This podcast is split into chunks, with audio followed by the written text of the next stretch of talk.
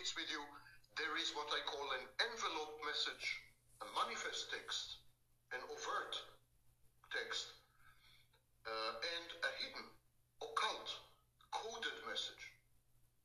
It's always two messages. Always two. The envelope message and the hidden message. It's exactly like a virus. The virus is an envelope, and within the envelope, there is the RNA, there is the genetic material. The genetic material is the coded message. The virus needs a live cell to translate the coded message into new viruses, new proteins. And the envelope carries the coded message into the live cell, in a way deceiving the live cell. So the envelope of the narcissist message is always reasonable, always flexible, always compromising, always socially acceptable, always commonsensical.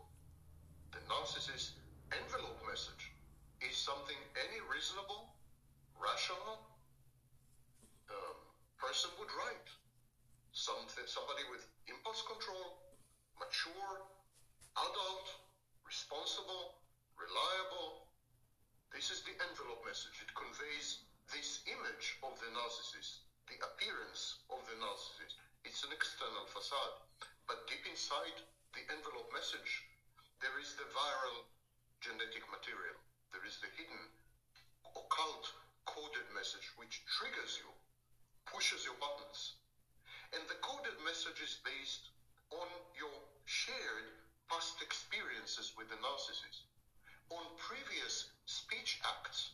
It's like a train of train of thought or train of speech. The message seems to be standalone, seems to be self-sufficient, but actually the message is intimately connected to previous messages, previous exchanges, previous fights, previous arguments, previous disagreements, previous gaslighting, and previous manipulation. So, the message is intended to push your buttons in order to manipulate you. And it is based on information that only you and the narcissist share. No one else. This is privileged access information. These are experiences you've had together when you were alone. These are things he had told you and things you had told him that no one has ever become privy to. So, the hidden message uses several leverages, deploys several techniques. And let's review them one by one. The first technique is counterfactuality or non-facticity.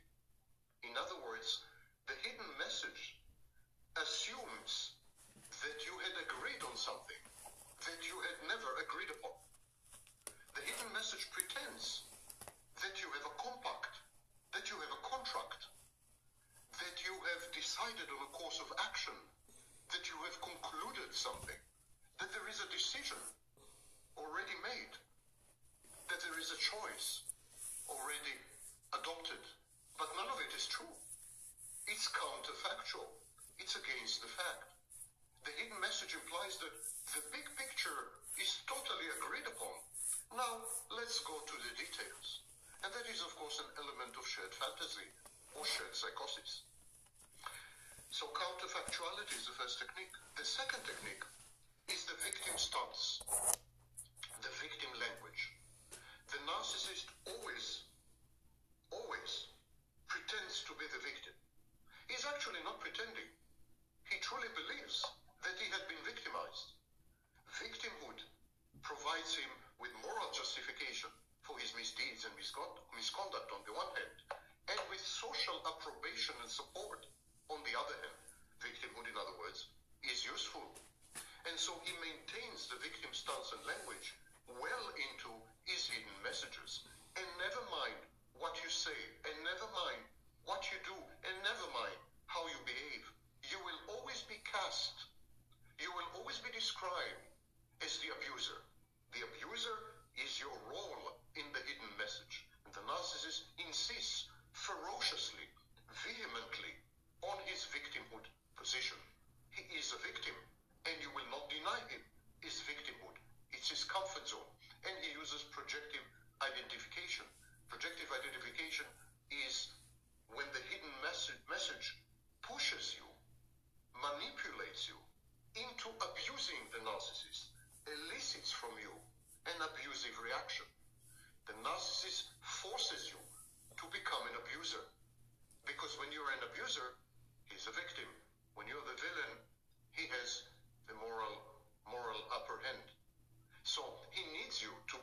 He needs you to be the villain. He needs you to act narcissistically and psychopathically. And indeed, most victims of complex trauma uh, uh, develop narcissistic, psychopathic, and borderline traits and behaviors. And these are reactive to the narcissist's constant messaging, constant signaling. I'm a victim, you're an abuser. I'm a victim, you're an abuser. It's brainwashing. The, third technique is projection. Because the narcissist's victimhood is imagined, it's confabulated. The narcissist has to project his own traits and misbehaviors onto you. The narcissist as a victim needs to feel that he is pure, unadulterated, innocent, honest, good, upright, sanctimonious, self-righteous is the way to describe it. Is falsely modest if he is covert. So the narcissist he has pseudo pseudo humility. So the narcissist needs to believe that you are the opposite of all these things. And what he does, he takes the traits and the behaviors that do not sit well with his state of victimhood and he projects them onto you. And this encourages in you a feeling of ego. You absorb these emanations, this miasma, these vapors from the narcissist. This process is called entraining. The narcissist entrains you to become an abuser, to become a villainous, villainous character in his movie or in his theater production, and you adopt the role. This process is called emergent roles within family, the family system.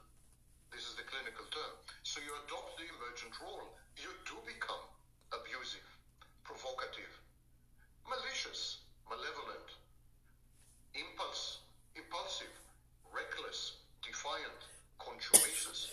you become everything the narcissist wants you to become. And you become, and then you feel ashamed and you feel guilty. The narcissist guilt trips you, sows in your mind the seeds of self-doubt. Maybe he's right. Maybe I am the abuser. Maybe I am the narcissist. And the narcissist accomplishes this incredible feat of reversal of roles via his hidden messages. These hidden messages contain the projection. And then there is gaslighting via equivocation. The narcissist never commits, never says yes or no. He says maybe or really or if you say so or I could have agreed and you know it's always equivocal. It's always ambiguous.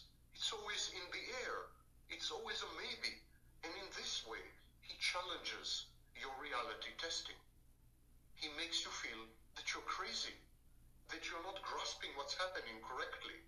He rewrites history and he rewrites your mind in the process. The hidden messages are usually very hostile. The more appropriate, proper, formal the message is, the more hostile it is. This is passive aggression. Passive aggression masquerades as civility and good manners and formality, while underneath the surface there is enmity, hostility, hatred, and the wish to destroy the recipient, the frustrating object. So there's a lot of hostility, and you pick up on it. Your sensors, your seismic sensors, via empathy, pick up on this hostility, and it destabilizes you because being hated is an abnormal state and you, you kind of ask yourself, why am I hated? Is it justified in some way? And it unsettles you, disbalances you, ruins your equilibrium and homeostasis, and your view of the world as essentially benign, a benign place with good people. The next technique is manipulativeness. Manipulativeness and coercion via provocation. The narcissist provokes you exactly into acting the way he wants you to act. The narcissist is a puppet master, and his hidden messages convert you into a marionette, into a puppet. The narcissist, for example, ignores your input or your requests as though you had never spoken. He renders you invisible and transparent. Mini break. And feeling invisible and transparent is the worst fear in the human mind. To not be seen is the most rudimentary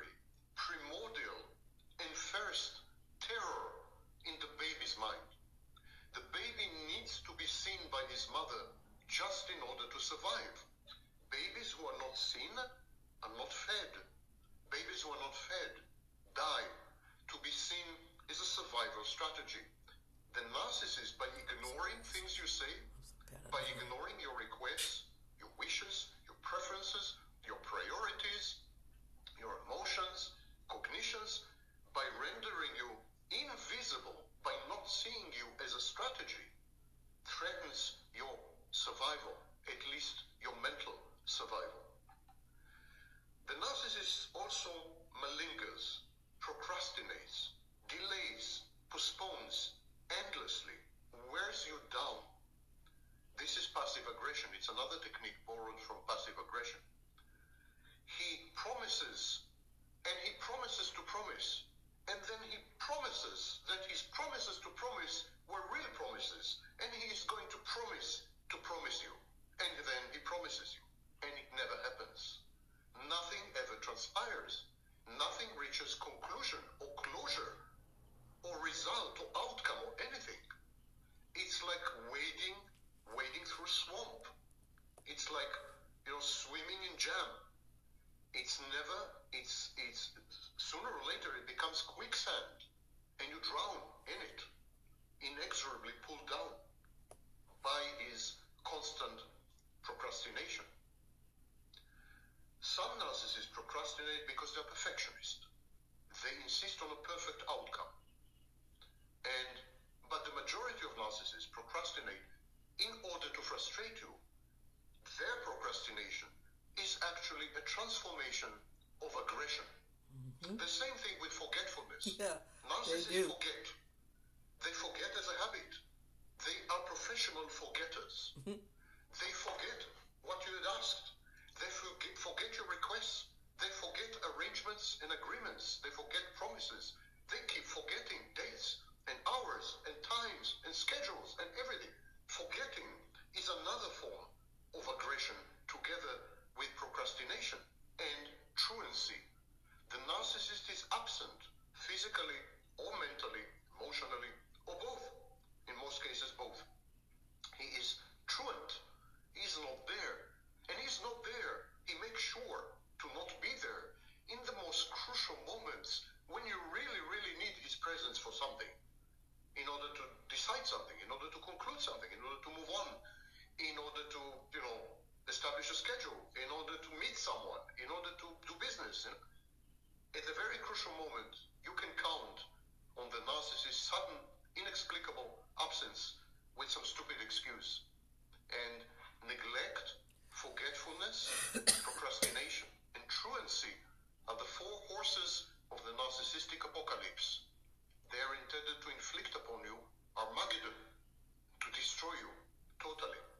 There is intentional inefficiency, stubbornness, pseudo stupidity, faking it, I didn't understand, I'm sorry, and outright sabotage. And all these are passive aggressive techniques. The key to communicating with a narcissist effectively is to ignore the hidden message, to ignore all this, to not respond to the occult message, to the hidden message, to not allow the narcissist to push your buttons and triggers. But some people find it very difficult to accomplish. Some people are still in the throes of, the, of a relationship with the narcissist, or the narcissist still has some hold over them via his introject, for example. The narcissist is inside your head. Even when he's long gone physically, he's still inside your head. You can get yourself out of the narcissist, but you can, cannot get the narcissist out of yourself. So the best solution is to use professionals to communicate with the narcissist. If you can help it, never ever communicate with the narcissist directly. Force him to communicate with, with your lawyers, with your accountants, with your best friend, with your family member, with your father, with, with someone. Force him, to, force him to communicate with people who are oblivious to the hidden message.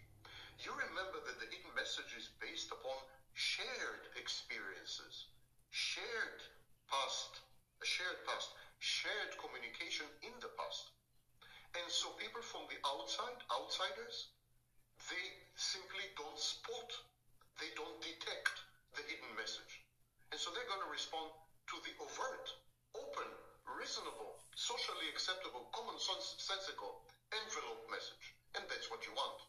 You want to keep the communication surface on the surface. You do not want to go deep with the narcissist into the rabbit hole of his communications. So if you refer the narcissist to other people who are constitutionally incapable of even detecting the hidden message, the communication will devolve into envelope communication, surface communication. And you will not be triggered into actions that you're bound to regret later. If at all possible, go no contact. Any communication refer to an intermediary, to a buffer, to a firewall. And this buffer or firewall will ignore the hidden message and convey to you only the open one. And so it's a filter. The narcissist engages in something called palindromic speech. The communication of narcissists is either inward facing, they verbalize their inner dialogues, conversing aloud sometimes with themselves, where the audience is a mere foil to their stream of consciousness. So this is the inward looking communication. Or it could be outward facing. When the narcissist communicates with himself, you are just an observer. You're an audience. He's bouncing thoughts off you. You're like a blank screen upon which he can project anything. That's his inner communication, actually. You're witnessing his inner communication. And I repeat, some narcissists do it aloud. I mean, they verbalize it. And then there's outward facing communication. Narcissists talk in order to impress their interlocutors, in order to evade actually providing information, to obfuscate vulnerabilities.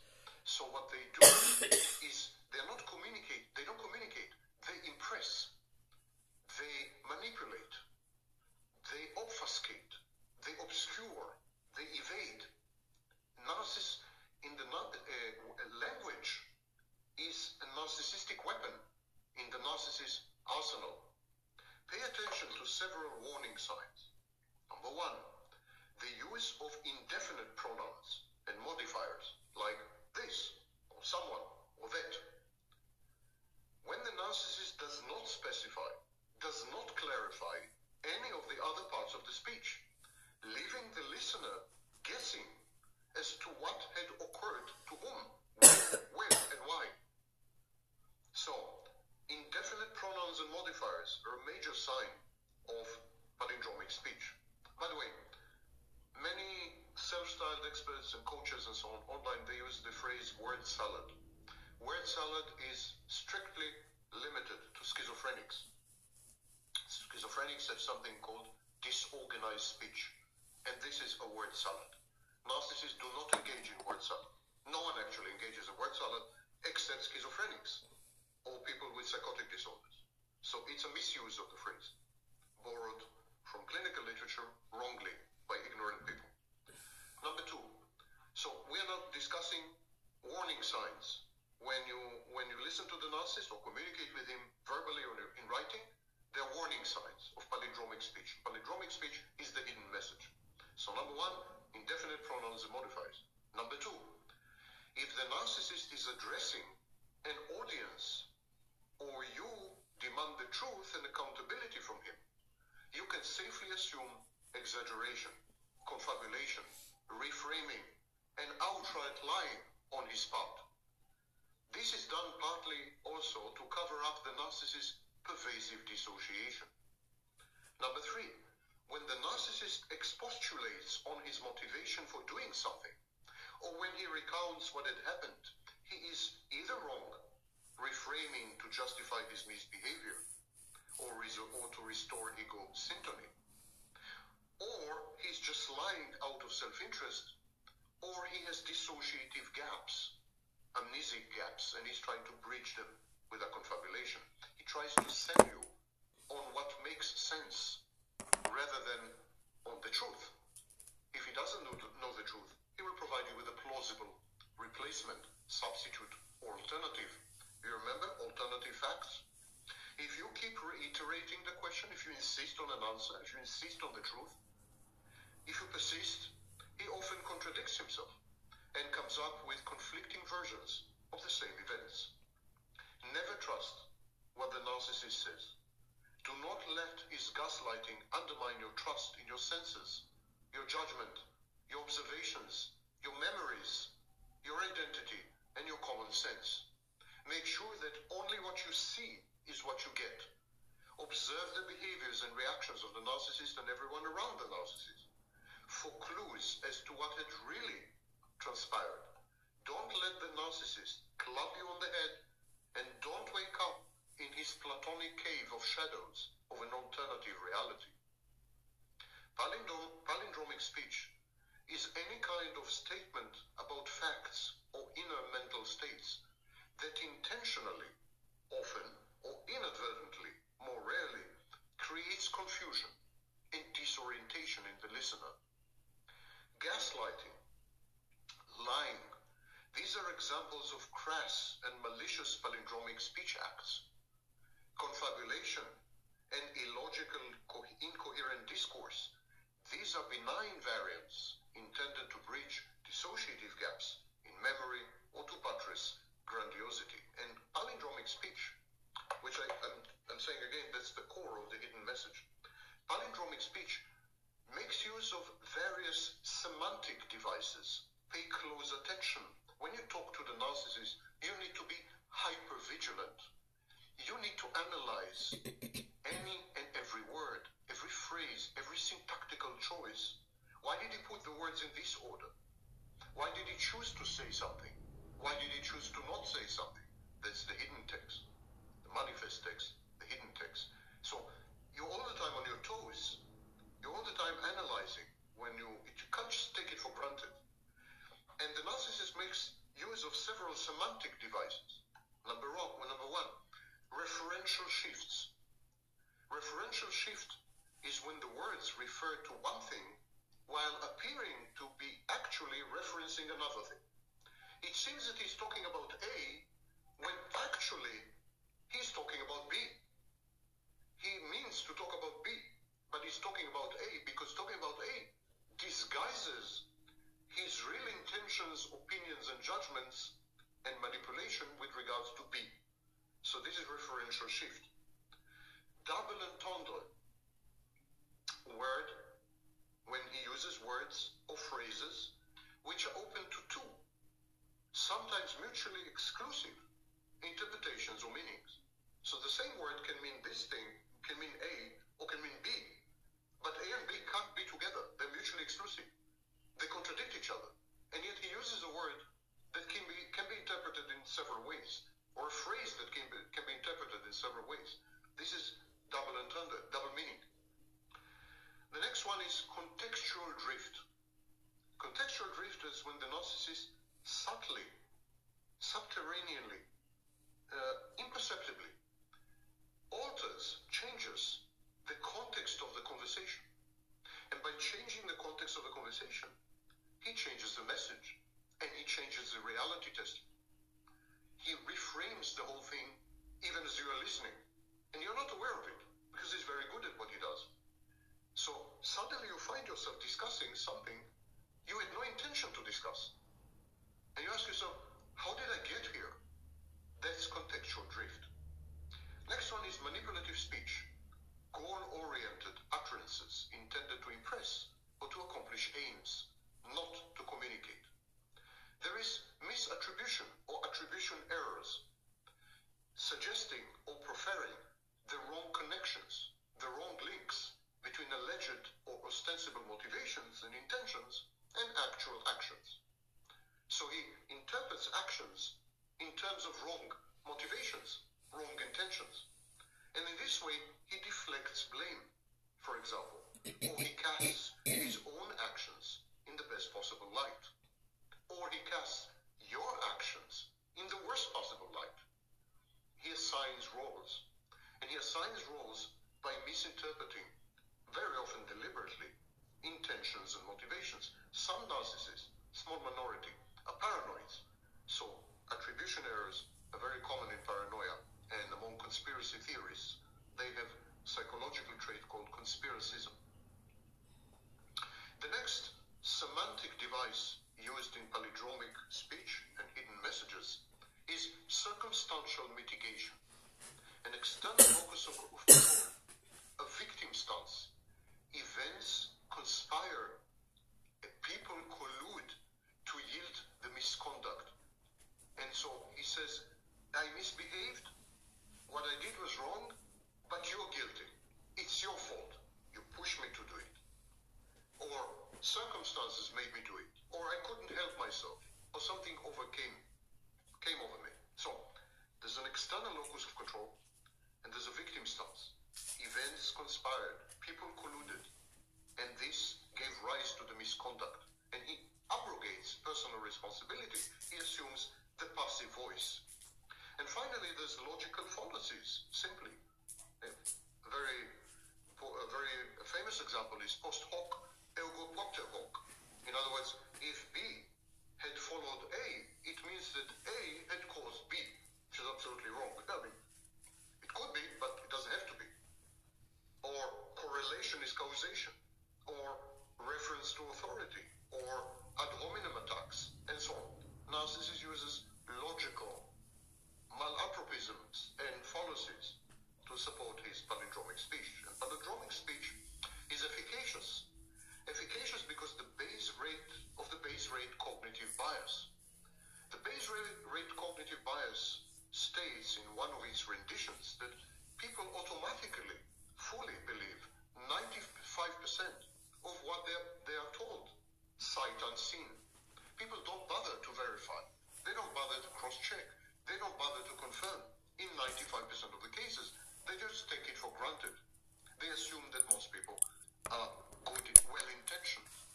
They assume that most people are good, that the world is benign, that people are not evil and malevolent and malicious. So they have a base rate cognitive bias. They accept it. And palindromic speech uses this, this vulnerability, this, this weakness, uh, and that renders palindromic speech very efficacious. And palindromic speech mitigates the ineluctable hurt and pain associated with truth telling. Honestly, no one likes to hear the truth. People hate truth tellers, which is why I'm hated. I'm kidding you not. I think I'm hated because I'm a truth teller. So people hate truth tellers. And palindromic speech caters to this bias. I don't want to, I've made up my mind don't confuse me with the facts. And so palindromic speech colludes with psychological defense mechanisms, such as denial, and with behaviors such as reframing and avoidance. It is powerful, very powerful, psychodynamic allies inside you. The narcissist co-opts, the narcissist works with, leverages your own psychological defenses. That's what makes the narcissist speech so um, irresistible, so hurtful, so accomplished. There are two other obstructive speech patterns the hypothetical speech pattern and the counterfactual speech pattern. The narcissist, borderline psychopath, they use hypothetical speech to to see how their interlocutors would react to certain information. So sentences like maybe or possibly or it could be that or I think that or I thought so but wasn't sure, these are all forms of exploratory excursions. The, the narcissist and borderline psychopath, they're testing the waters. How are you going to react if they were to convert these sentences into certainties? How would you take it badly? if they say something, so so they say, maybe I should have done this, maybe you should have done this. The maybe is kind of deniable, uh, den- uh, plausible deniability. I, you know, I, I said it, but it just said maybe. You know, it's like someone insults you, humiliates you online, and then at the end they write just saying. You know. So maybe X in the narcissist speech maybe X means X had actually happened. X is the truth. But how do you feel about it? Maybe X, I'm testing.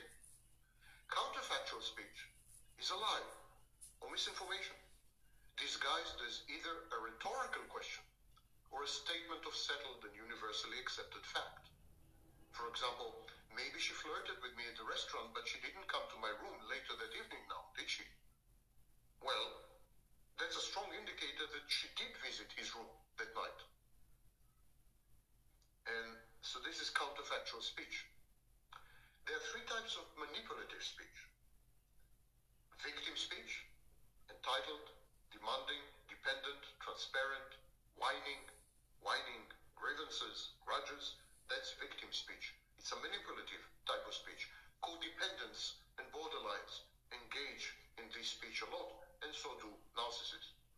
Then there is child speech, entitled, demanding, dependent, transparent, manipulative, naive, immature, fantastic. Narcissists have this. And then there is a psychopathic speech, entitled, envious, competitive, malicious, opaque, coded, dense, and multi-layered. Let's discuss a bit lying and confabulation. If the